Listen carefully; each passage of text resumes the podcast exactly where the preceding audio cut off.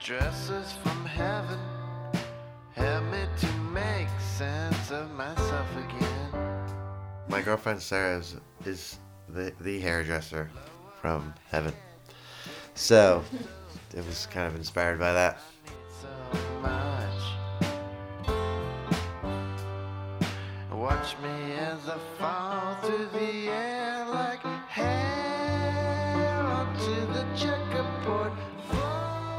I wrote the song, I don't know. I was kind of noticing that people do sort of come into salons in a panic and they're like, save me, you know, and it really is true.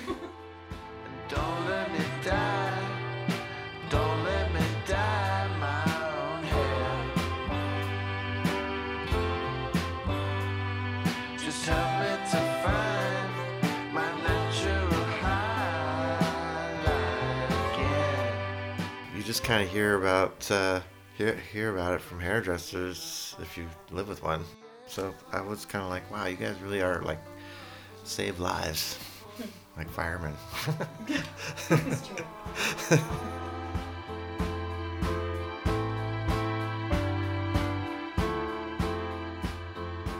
Hey, gang, I'm Teddy, And I'm Lauren. and welcome to What the Sound, the podcast where we sit down with up and coming musicians, we talk to them about their music and experiences, and explore the question what is it really like to try to make it in music today? In this episode, we talk with Sunny Smith of Sunny and the Sunsets. Full transparency, we're recording remotely right now in full quarantine mode, and we talked with Sunny in person back in February before all of the COVID horror began. Sunny is who you just heard explain the inspiration behind the title track of his most recent album, Hairdressers from Heaven.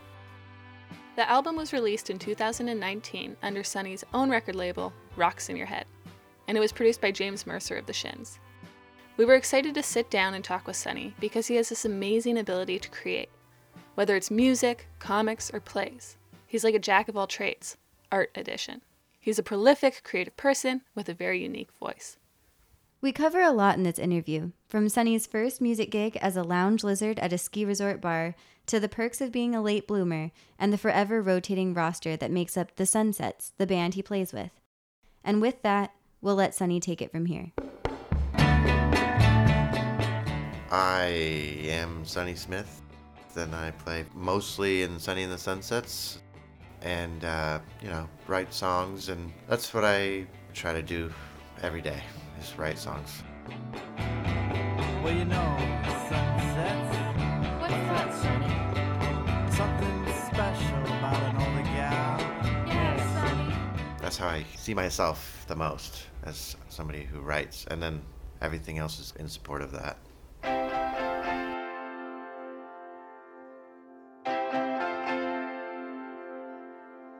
I was born in San Francisco, in Kaiser, but Geary and my parents were social workers that lived here in the city. In fact, I think when I was born, I think they were living in the sunset. So I've come full circle, like a um, salmon. I should probably die. I've come all the way back to exactly where I started. My dad was a banjo playing social worker. I would call him maybe like a beatnik. There might be some old photo of him possibly with a beret. My uncle owned a music shop. He was my dad's best friend, and um, so I was given an electric guitar when I was maybe in sixth grade or something, and I covered it in electrical tape to look like Eddie Van Halen's guitar and things like that, you know.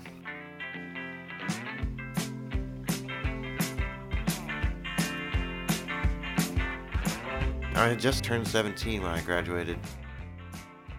I wanted to go away from home because I wasn't really that happy at home.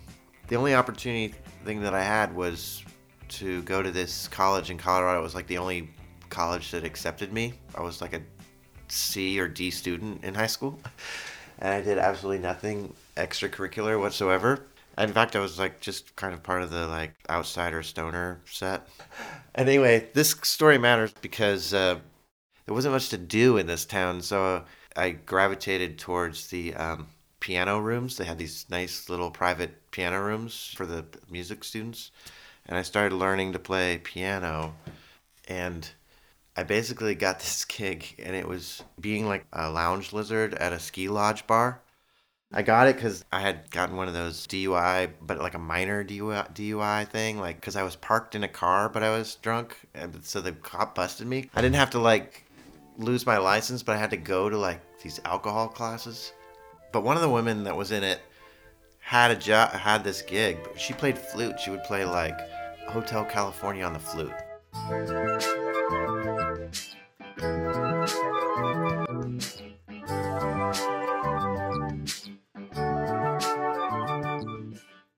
She was sick of her gig, so she gave it to me, even though I had only been playing piano for like a few months. So I kind of went there, and the guy hired me, and I had to play Thursday, Friday, Saturday nights from like 8 to midnight. So I had four hour sets, and I knew about four songs. So what I learned is how to milk songs completely. And since I was a lit student and I was toying around with writing, I would like either read from, you know, a Jack Kerouac book or something, or I would just recite my own poetry over piano or just whatever I could think of. And the bartender, he was like, Your name, my name, my given name is Delaney Smith, that my parents named me. He was like, That is not a good music business name, which is hilarious because this is like a small town, a small ski town. He's like talking about the music business. But he, he was like, Sunnyland, Sunnyland Smith is a good blues name. So that was kind of how I got started in music. I lived 40 minutes away, so I, I had like a little truck and I drove this like one lane mountain freeway there and back three nights a week.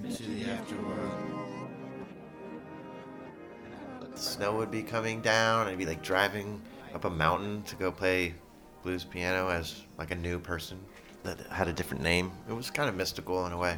But at some point, I just needed to go somewhere else. So, I, and the most obvious choice was Denver. When you were a kid and you had didn't know, I really left home too young. I think so I did not know anything. From Denver, I had gotten some money together to buy like a little convertible car. It was kind of like my first cool thing I ever bought, I guess. And it got hit and when it was parked. And um, the reason I even explain is I, I got a bunch of insurance money for it. So I had this plan to go to Costa Rica and then like navigate down to South America. I got to Costa Rica and I got kind of like to the Caribbean area, and you could you could basically rent like a hammock in these like hammock campgrounds and just kind of live for really cheap. And this guy came to the campground, this Swedish guy with dreadlocks, and he was like, "Do you guys want to go on a midnight mushroom jungle hike?" And we were like, "Yeah, let's do it." And so we went down this road, and he just went like right into the jungle, and we kind of thought we were going to be mugged or something. But um, we followed him, and it was like really beautiful. He had candles in his backpack. He took them out. He took like these palm fronds and like made like a little candle holder, and we were just like marching this trail in the jungle. We got over this grade, and I heard music. And there was a little cabin, and I could see light coming out of it, and it was just it was like a youth hostel way up in the jungle, but it was basically a commune, a, a, a communal farm that this Italian guy had taken upon himself to start. And there was one guy there who was a musician. He was a conga player and um, a saxophonist, and he became my, my best friend. On this commune, I ended up staying for about two years. There was like a campfire almost every night, and it would like fluctuate in size. Maybe there'd be 30 people, maybe there'd be 10. There was no TVs up there. It was all, totally off the grid. So we played, you know, music every night. Someday I'd like to be an artist and give myself away. And at that time, I didn't want to be a musician. I wanted to write screenplays. So I was I was writing all these screenplays with dialogue and while I was playing guitar, I kind of realized that I could start singing kind of what I was writing. Write in my notebook in my bed and listen to the rain. So a lot of these songs down there, these early songs, were um, heavy on the characters and dialogue, not very good on choruses and hooks and things like that. So they would go on a long time, but it, it, that was definitely like I think how I started as a songwriter. Think about the way things could be and how things really are. And to this day, a lot of the songs that I have written are all very um, character heavy and recurring characters and dialogue and stuff. So I think it all started there. Give myself away. Give myself away every day.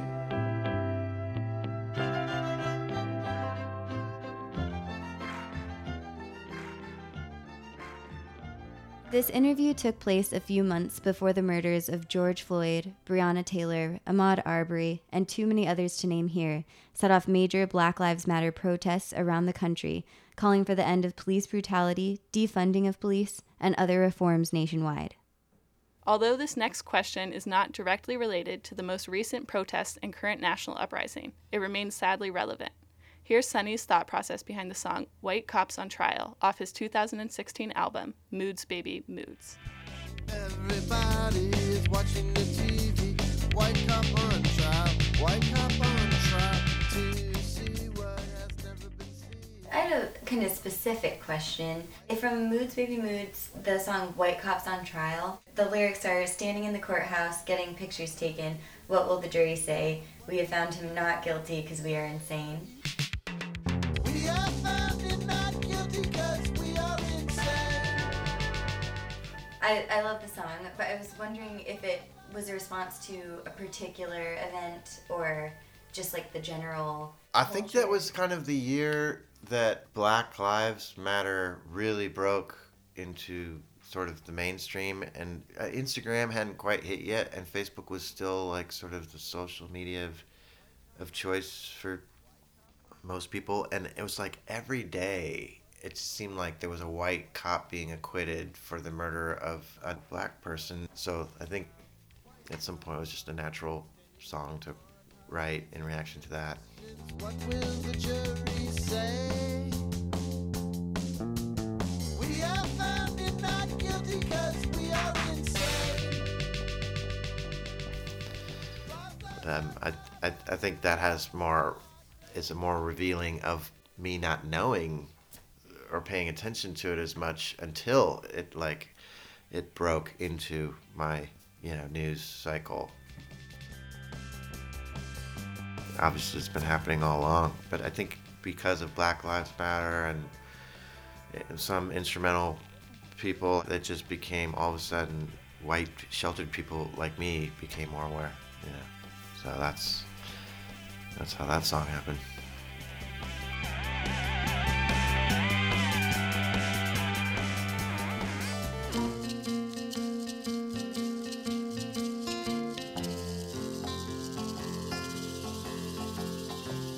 was walking all like a dog that don't belong. Oh,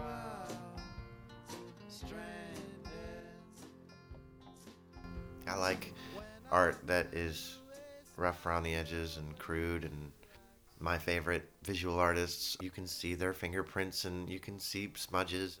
All that stuff is part of the genius of it striving for the most perfect thing that has no blemishes is also a beautiful kind of art, but it doesn't come out of me naturally. The first or second take of trying a new song is usually the best one. You can maybe hone it or perfect it, but if you're going back and belaboring something 30 times, I don't know, there's something kind of magic magical about music where the musicians are just figuring it out for the first time and exploring it.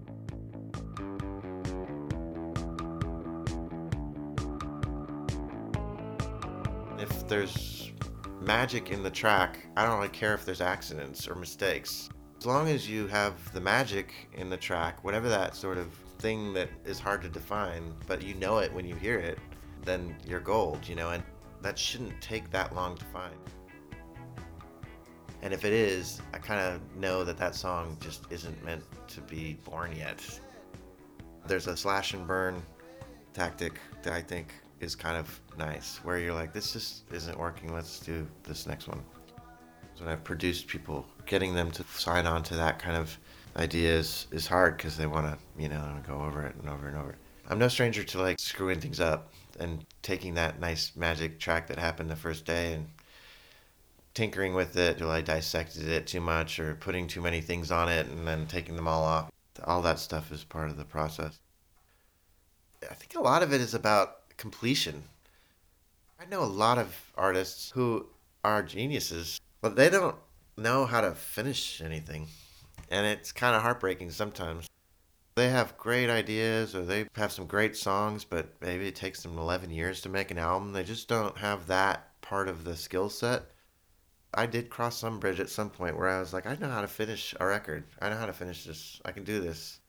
It's hard. You have to see it all the way through and spend some all nighters sometimes and, you know, do what you got to do.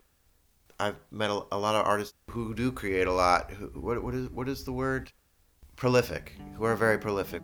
They do figure out how to complete their projects.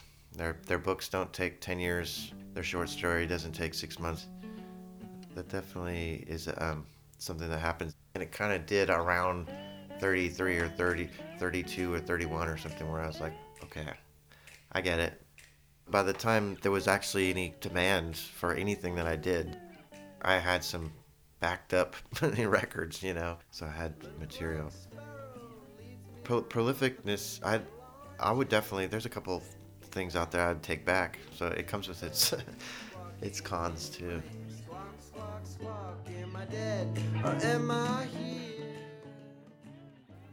You write songs and plays and comics, you draw. Uh, How do you decide what medium to use when you have an idea? I like recycling things and redoing things. So I have a bunch of songs that reappear on records because I wanted to try it again. And it's not often a very conscious decision like, I have this thing. Should it be a song or a, or a drawing? More often than not, uh, somewhere or out halfway through, I kind of realized it wasn't supposed to be a drawing. It was supposed to be a song. And then it'll kind of just goes in this sort of constant junkyard I have of parts in my notebooks or in my head or on my computer or on my voice memos. This kind of living junkyard of ideas that aren't haven't been attached to something else or old songs that I've always meant to break apart and start something new with. And then I'll, all of a sudden maybe I'll be working on a song and realize that that comic book that I tried like a month ago actually is great song lyrics and was the chorus that I needed for the song I started on that day.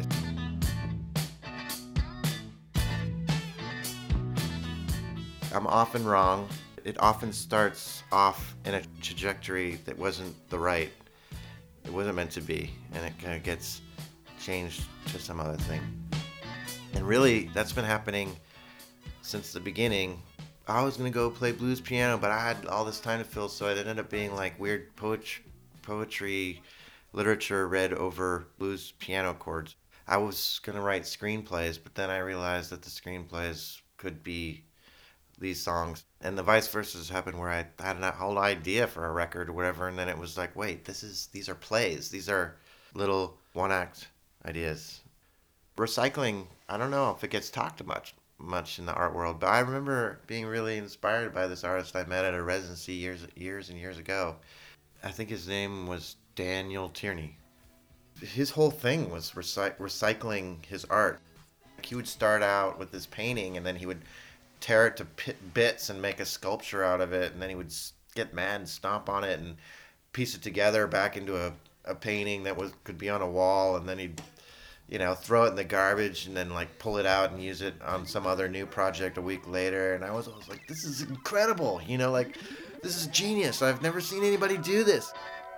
Sometimes that's kind of how music is. There's a lot of tear down and rebuild and probably like truly improvisatory, you know, jazz dudes and stuff. That's really basically what they're doing all day long. looking at me. I'm waiting for my new mood to begin. But there's an error message in my head. I kind of think I was a late bloomer in a lot of ways. I didn't even really start having any kind of momentum or like being able to tour until I was like 36. I'm 47 now. I was certainly making stuff and working and trying to get on tours and doing odd jobs basically like I did some social work and I did carpentry and stuff like that. But it was um it wasn't until Tomorrow's All Right kind of caught a little wind for Sunny and the Sunsets, the first record, that all of a sudden I was like, wow, I have a booking agent. I can like string together a tour and I ha- I can go to Europe. And so it's I guess it's been 9 or 10 years that I have kind of been able to eke out a living through various little trickles.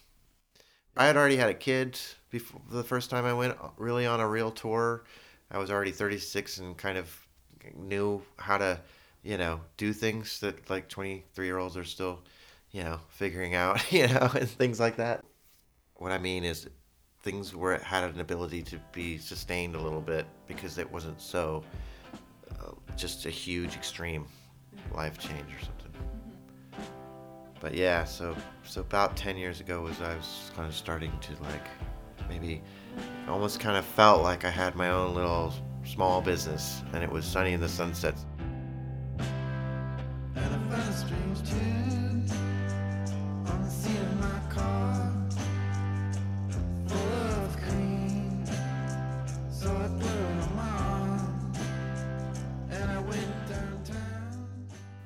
It very much is an undefined collective at this point of all the people who are available depending on their life phase. And I wouldn't have it any other way because it's kind of kept it interesting for me over the years. And knowing my personality and its flaws, I think if I was traveled for 10 years all around the world with the same three other people, they'd be dead in a ditch somewhere. I mean, I'm like, it wouldn't be good for them or me. We'd be very unhappy for people. And there are, I think there are a lot of bands that are, that do hate each other and kind of stick stick together because they got successful or something. We've been through some things together.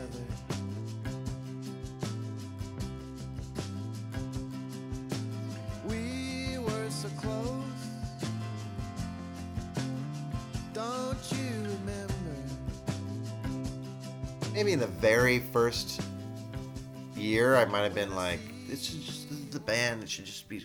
It should be this." And after a while, it just was clear that it just wasn't.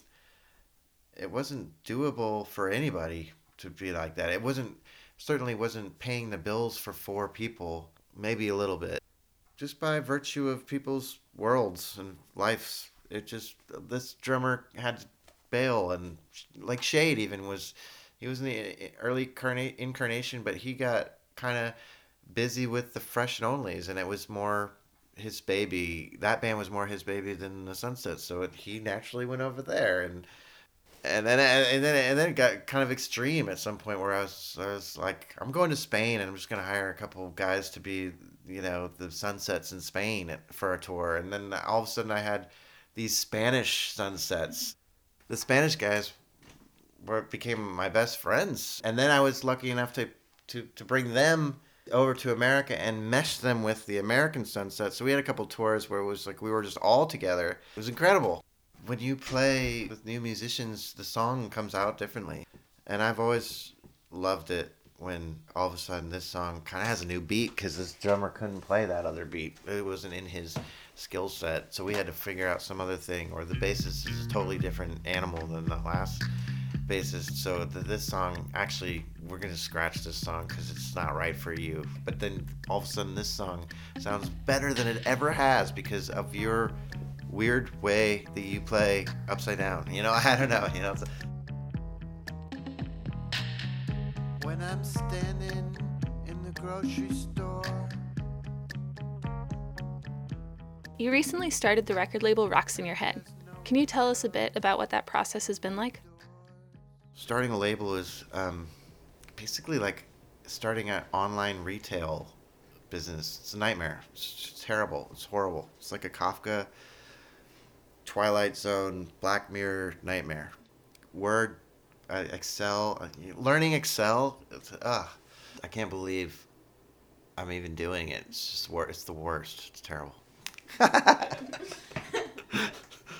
So at first I was kind of like, okay, I want to put my own record out, and and then I kind of thought, okay, well, I don't really want to be one of those labels that just puts out my own projects because that's kind of a, that's kind of not as fun.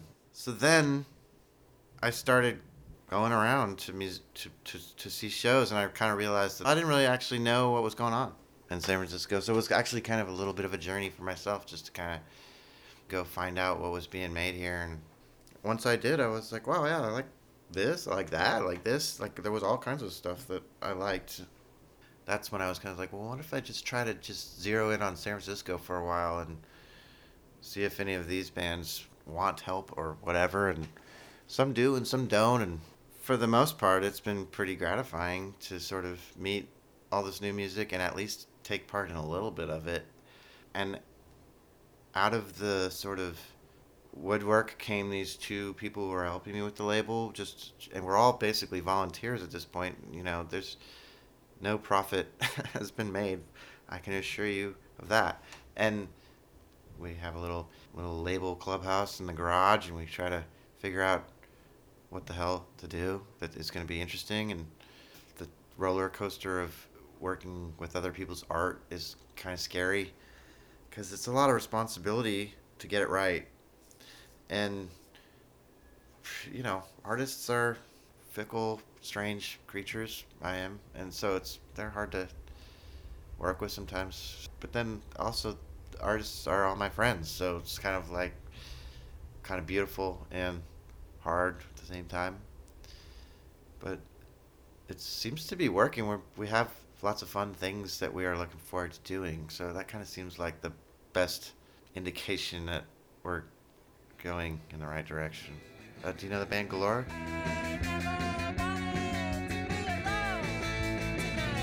Galore's our next release. After that, either the band Cindy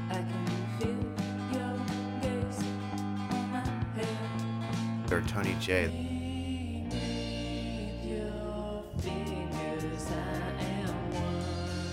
They're both kind of finishing their projects at the same time. They're pretty, they, they make great music. Well, that's Rocks in Your Head at the moment. And LA is constantly sucking all the musicians out of San Francisco. So whenever I do meet musicians who are kind of diehard San Francisco, you know, doing it, there's a little underdog kind of feeling. I think a lot of people kind of move to LA because their friends were, you know, too. So it's a sort of snowball sometimes.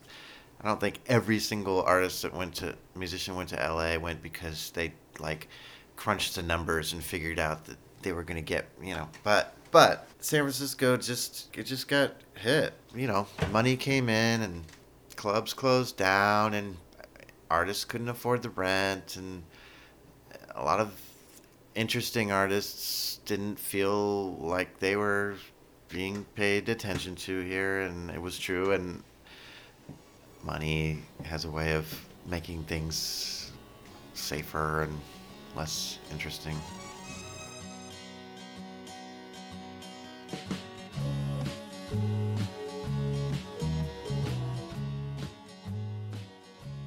Honestly, like when I did move back to San Francisco when I was like 25, I I couldn't afford rent then either, because I I was always like, um, where am I gonna live? you know, and there's a lot of musicians who are who are just like "Ah, screw it i'm this is where i live and i'm gonna make it happen. And they they, they find a way you know? And i like a lot of the bands that i've been hearing. I think that's got to come out in the music at some point too in some non-quantifiable esoteric way but that if you have like that sort of fighter spirit to sort of go against the odds or whatever, that you will you know, I think it'll come out in music, in your music at some point.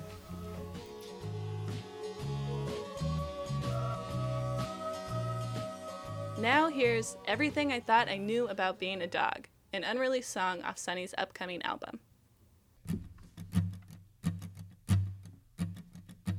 I'm a dog. You've decided to walk. And lately you've tried to teach me to talk. But I've become confused. And maybe rabbit too. I was controlled, but now I'm free. And you're standing on the street with your broken